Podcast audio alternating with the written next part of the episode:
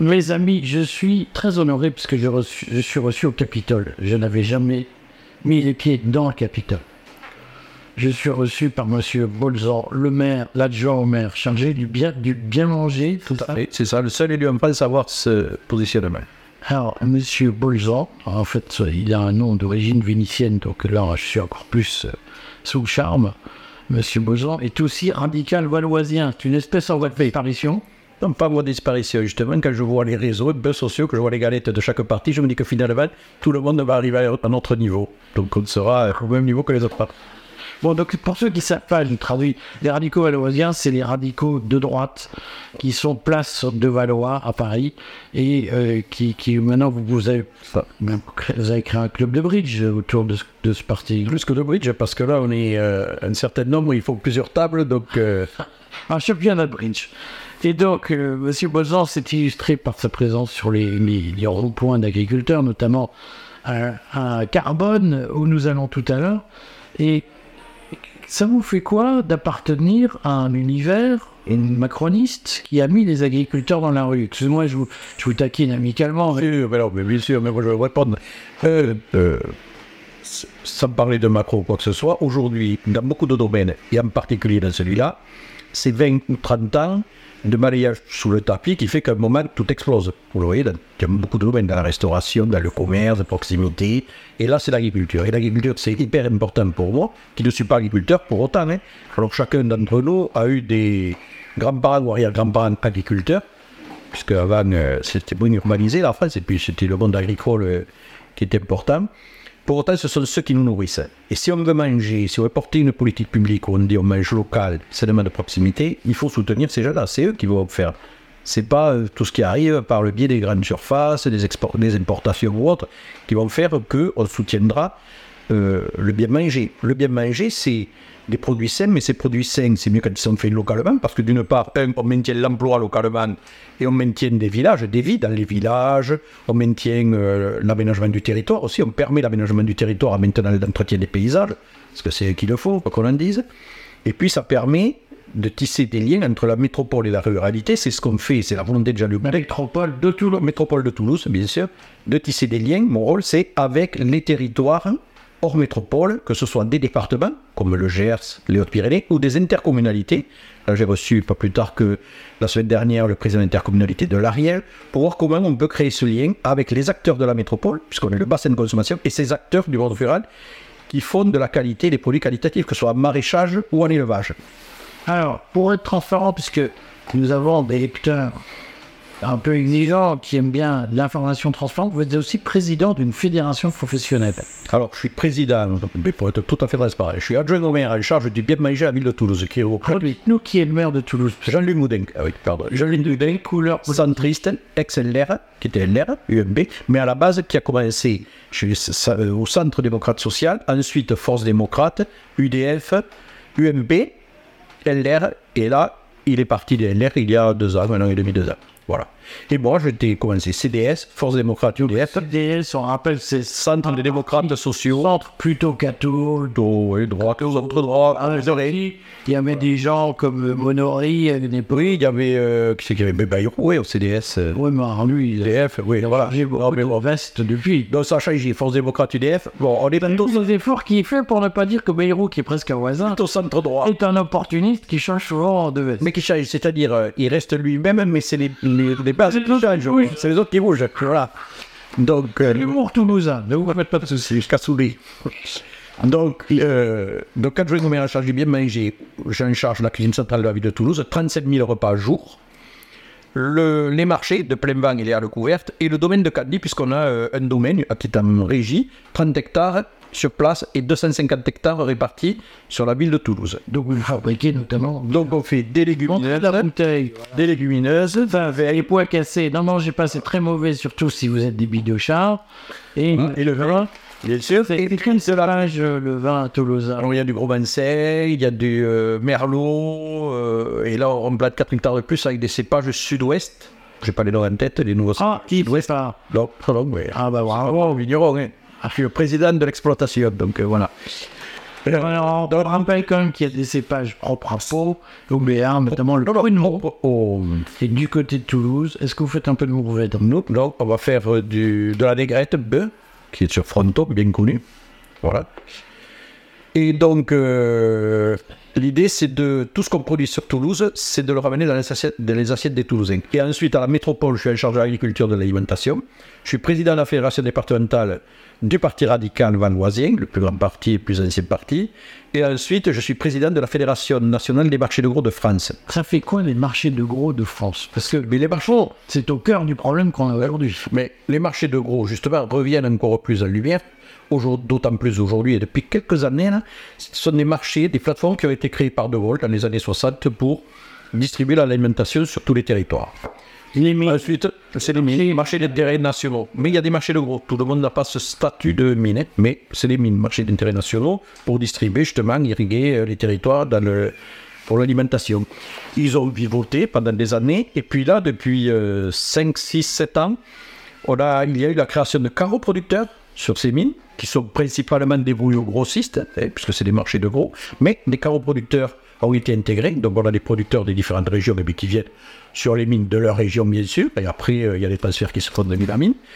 Et aujourd'hui, ça revient. Pourquoi? Parce que ça permet aux agriculteurs qui ont été phagocytés par la grande distribution pendant des années et des années, d'avoir un échappatoire pour venir vendre sur ces carreaux et chercher les commerçants de proximité, que sont les restaurateurs, les épiciers, les métiers de bouche qu'il y a dans une ville.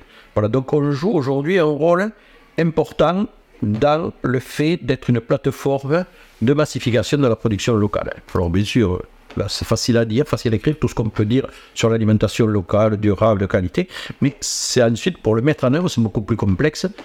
Vu qu'on est dans un pays qui est simple administrativement, tout est simple à mettre en œuvre, je ne vous explique pas euh, l'énergie qu'il faut déployer, mais on y arrive, on y arrive. Voilà. Comment ben, je vais vous taquiner? Parce que sinon les gens vont dire vous faites le HQ avec les élus, vous voulez devenir macroniste. Comment vous expliquez euh, que euh, aucun politique ne parvienne à tuer le monstre bureaucratique qui est devenu la France et dont les paysans se plaignent aujourd'hui? Mais, mais aujourd'hui, il y a trop de contraintes, trop de normes. Comment on ne peut pas tuer. C'est-à-dire, d'abord, il faut que le politique reconquiert son pouvoir. C'est-à-dire que c'est le politique qui est élu par le peuple, par les habitants de la cité, par le département. Vous avez conscience, je vous Donc, préciserai, ouais. vous avez conscience que les gens se disent mais les élections sont confisquées. C'est-à-dire qu'on Par l'administration. par l'administration, par les médias, par les instituts de sondage. Se disent mais on va à une élection et en réalité on sait déjà qui seront les têtes de gondole. Mais c'est les médias, les médias aujourd'hui, il y a encore de plus, qu'il y a les chaînes d'infos en continu ou autres, ont un rôle hyper important. Enfin, on le voit sur nombre de dossiers.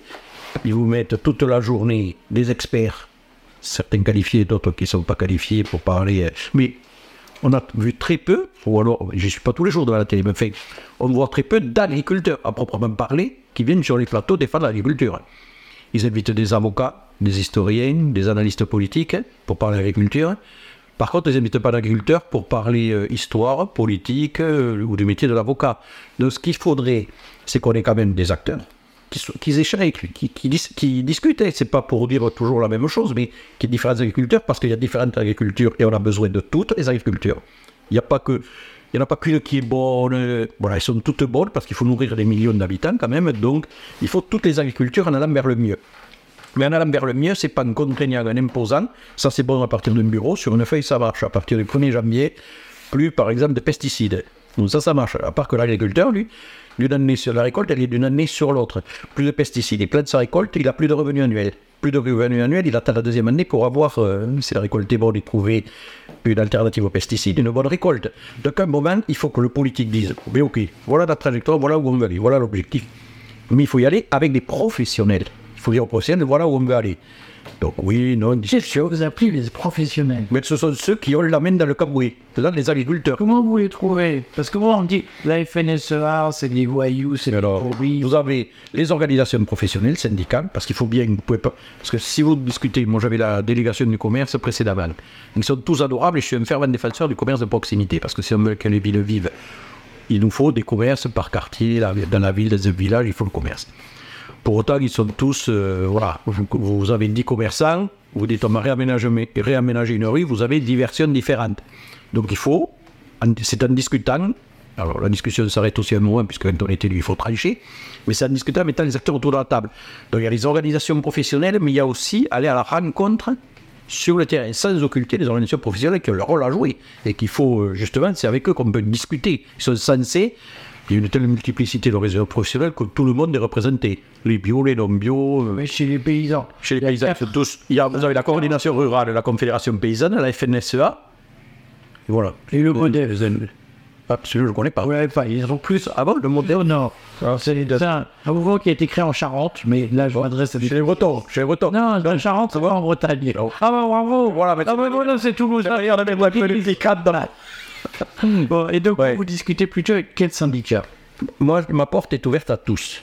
Est-ce qu'ils sont Aujourd'hui, alors aujourd'hui, n'est venu et ne discute que la Chambre d'agriculture, bon, qui est une institution, c'est pas un syndicat. Discute avec la Chambre d'agriculture sur toutes les réunions. La FNSEA est venue me voir, les JA d'Occitanie, qui sont régions, une émanation de la FNSEA. La Confédération paysanne, trois fois, j'ai laissé ma carte, je les ai vus dernièrement au vœu. Pour l'instant, pas de son, pas d'image. Mais moi, je ne fais pas de politique. Moi, je suis ouvert à tout. Tout le monde à sa place.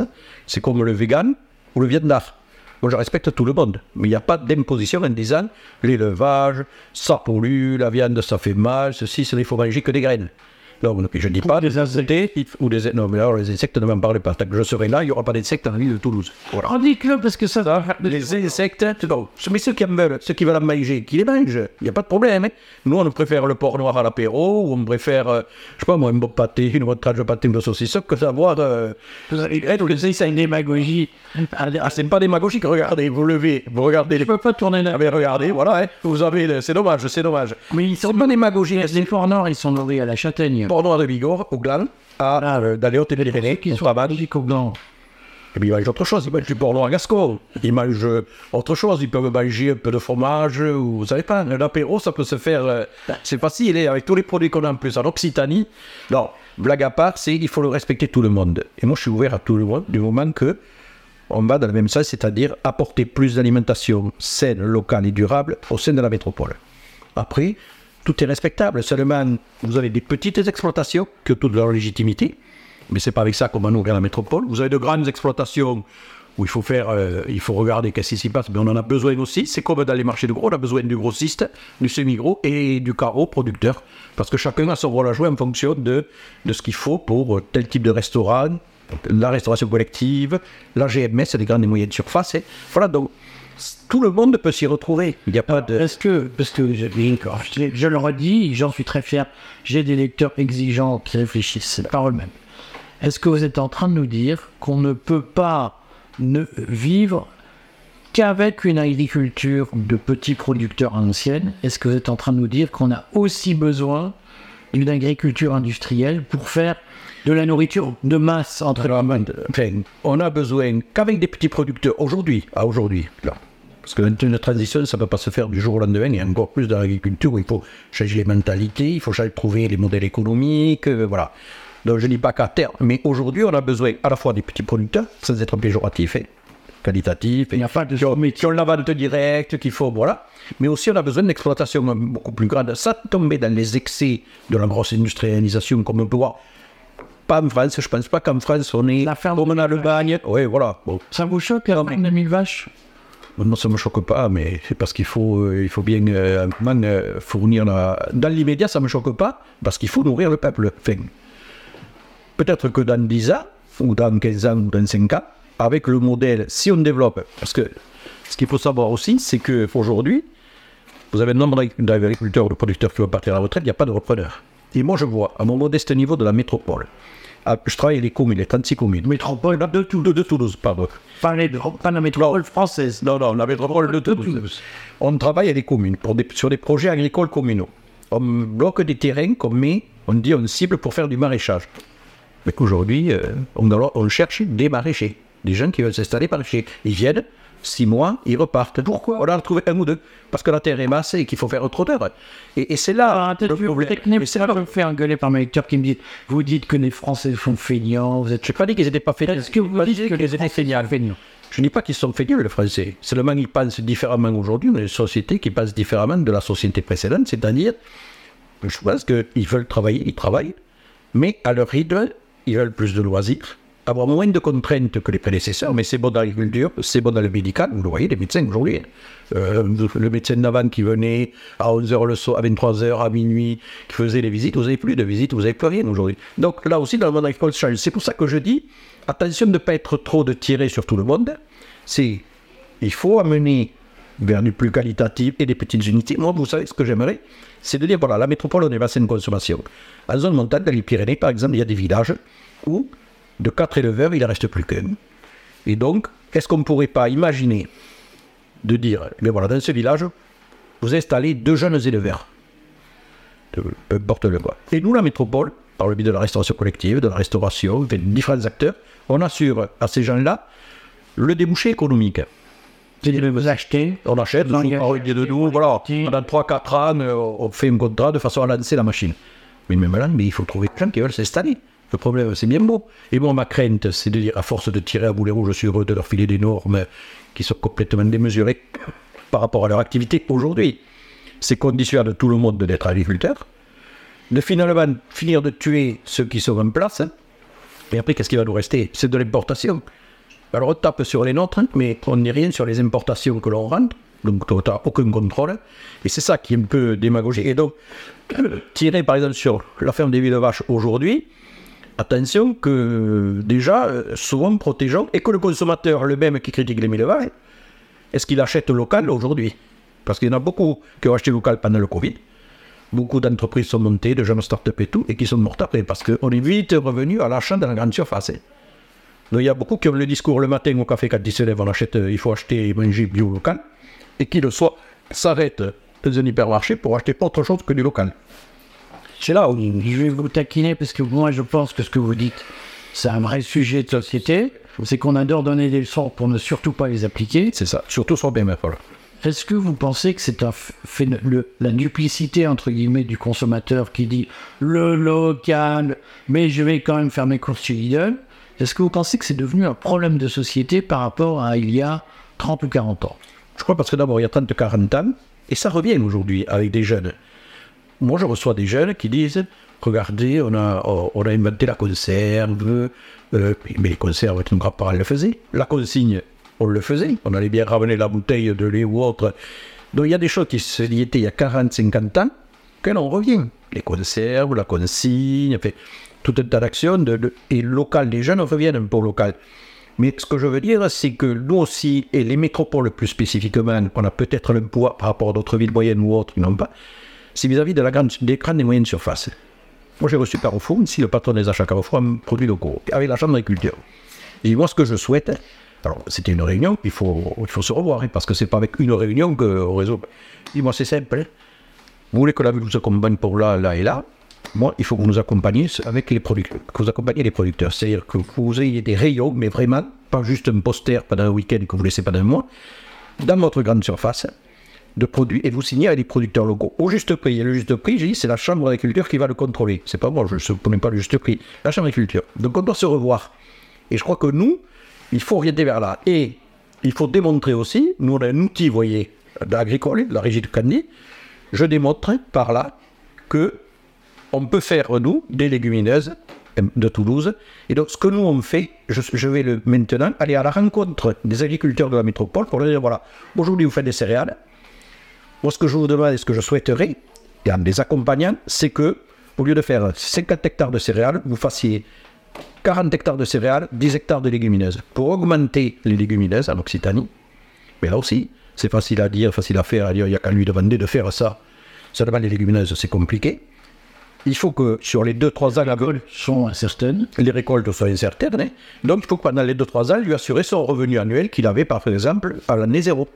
Voyez, il y a- un travail à faire. Et là, c'est cette année que je vais rencontrer les agriculteurs pour aller de cette démarche. Oui, qu'ils augmentent le- la production de légumineuses, mais en étant quand même rassurés sur le revenu.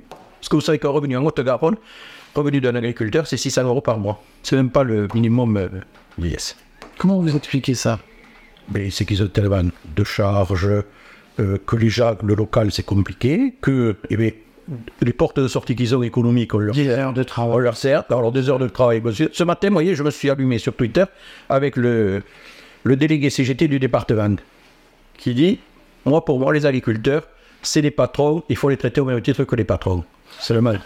C'est le mal des agriculteurs, c'est pas les patrons de Google ou, de Facebook ou autre. Enfin, je regrette, moi. Oui, c'est des patrons, mais si les patrons gagnent autant bien leur vie, qu'ils se mettent patrons. Et puis, eux, ils font les agriculteurs en une semaine ce que fait lui en deux semaines, par exemple. Donc moi, j'ai du profond respect pour ceux qui bossent, qui se lèvent le matin tôt, qui se couchent tard le soir, qui nous nourrissent, qui essaient de bien faire, mais qui sont matraqués par les normes. Oui, mais alors, euh, je vais vous taquiner parce que ça vous fait du bien au fond et vous êtes bon public. Euh, vous jouez quand même au coquin macroniste, qui est radical valoisien, Je suis radical avant tout. parce que vous ne parlez dans votre affaire ni des banques, ni des affaires, c'est-à-dire des sociétés foncières qui servent à redistribuer les terres, je vais vite pour les, Oui. les auditeurs qui ne connaissent pas, ni de la MSA, la mutualité sociale agricole, qui coûte très cher et qui rapporte peu. Qu'est-ce que vous faites vis-à-vis de ces acteurs-là qui participent à l'étranglement des petits agriculteurs Euh, les banques devraient jouer. Après, si vous voulez, sur la, moi, mon niveau et mes connaissances, si vous voulez, et ce que je vois et ce dont je suis sûr, ce dont je peux, ah, enfin, sûr, on jamais mais ce que je peux affirmer par rapport au vécu que j'ai en travaillant avec les agriculteurs et les rencontrer et voir leurs problématiques, c'est surtout les charges et les normes. Alors la MSA fait peut-être partie des charges.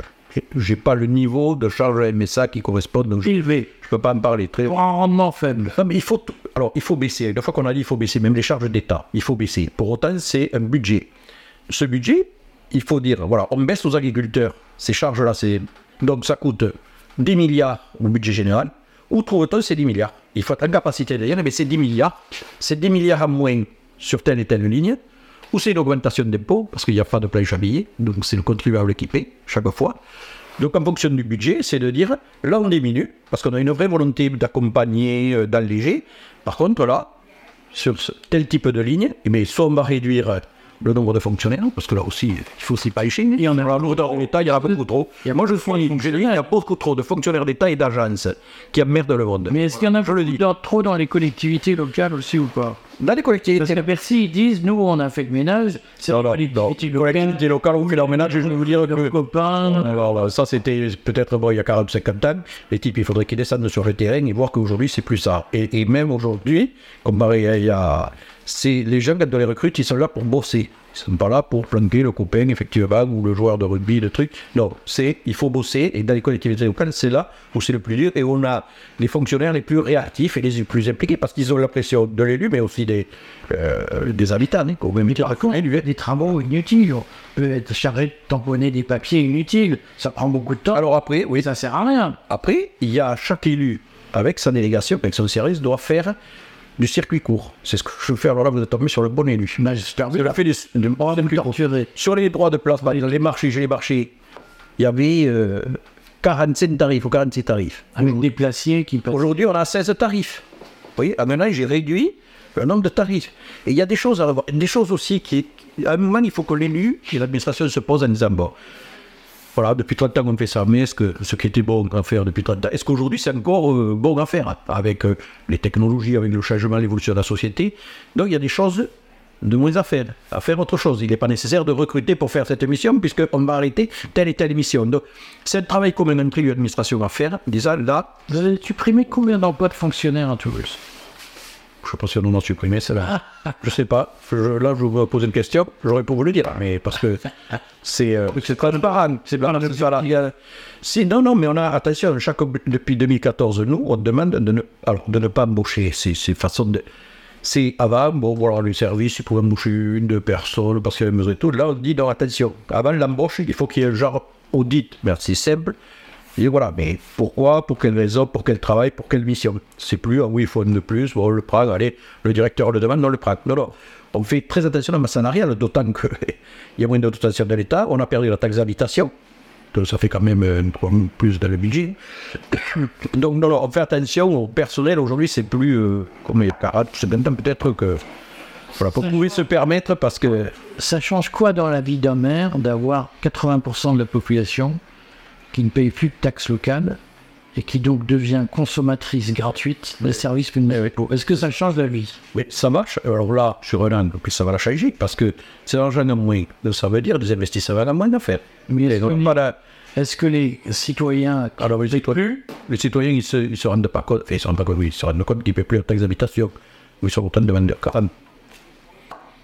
Et c'est à nous, mais c'est aux politiques, contrairement à ce qui se faisait dans les années précédentes. Il y a quelques années, avant c'était oui, on la salle polyvalente, trois ans après vous aviez la salle polyvalente. Aujourd'hui, il faut que le politique sache dire non. Et non, pourquoi? Parce que, voilà les. Nous, nous, c'est ce qu'on fait sur les quartiers, on a une enveloppe. Après, dans cette enveloppe, si les gens veulent changer, on est parti sur des projets, ils veulent changer, c'est d'accord, bon, mais voilà, il y avait ça. Si vous voulez changer, ben, il faut trouver, soit ça coûte plus cher, il faut trouver un budget, et où? Et qu'est-ce qu'on enlève comme. euh, qu'est-ce qu'on ne fait pas, du coup? Il faut responsabiliser les gens aujourd'hui, et je crois qu'aujourd'hui, ils sont capables, ils sont, euh, responsables, les gens, mais il faut leur expliquer. Oui, on fait, on y va. Non, on ne fait pas, pour telle raison. Parce que techniquement, peut-être c'est pas faisable. Parce que financièrement, ben écoutez, aujourd'hui on n'a pas l'argent, donc il faut le trouver soit sur d'autres lignes, à condition que d'autres lignes soient disponibles parce que telle euh, structure ne se fait pas ou autre. Mais voilà, il faut, il faut savoir dire non aujourd'hui. Alors qu'avant on disait oui presque tout le temps. Dernière question, parce que très occupé, je vous remercie de votre disponibilité. Vous rencontrez, supposons que vous rencontrez Gabriel Attal demain, vous avez lancé un appel pour qu'il écoute. Il a déjà reçu la FNSEA en disant allez vous faire foutre. Euh, vous lui demandez quels moyens, quelles mesures concrètes pour dénouer une crise. c'est taper le poing sur l'administration pour qu'ils débloquent, qu'ils appuient sur le bouton pour payer toutes les indemnisations de la MHA, MHAE, vous savez, la maladie bovine, la maladie des bovins. Septembre. épisodie en vigueur en Occitanie. En Occitanie, plus précisément, Ah. qui coûte cher. Et le vétérinaire, enfin, là, tout de suite, vous payez tout de suite. Les crédits sont débloqués, c'est voté, il n'y a, a pas de. Donc, accélération, on n'attend pas un mois, deux mois, accélération. Gel de la taxe sur le gasoil, génère. Faut le laisser, ça ne va pas pouvoir m'emmerder les gens pour ça. Ça pourra se faire peut-être plus tard, mais en lien avec eux, en dialogue et en accompagnement.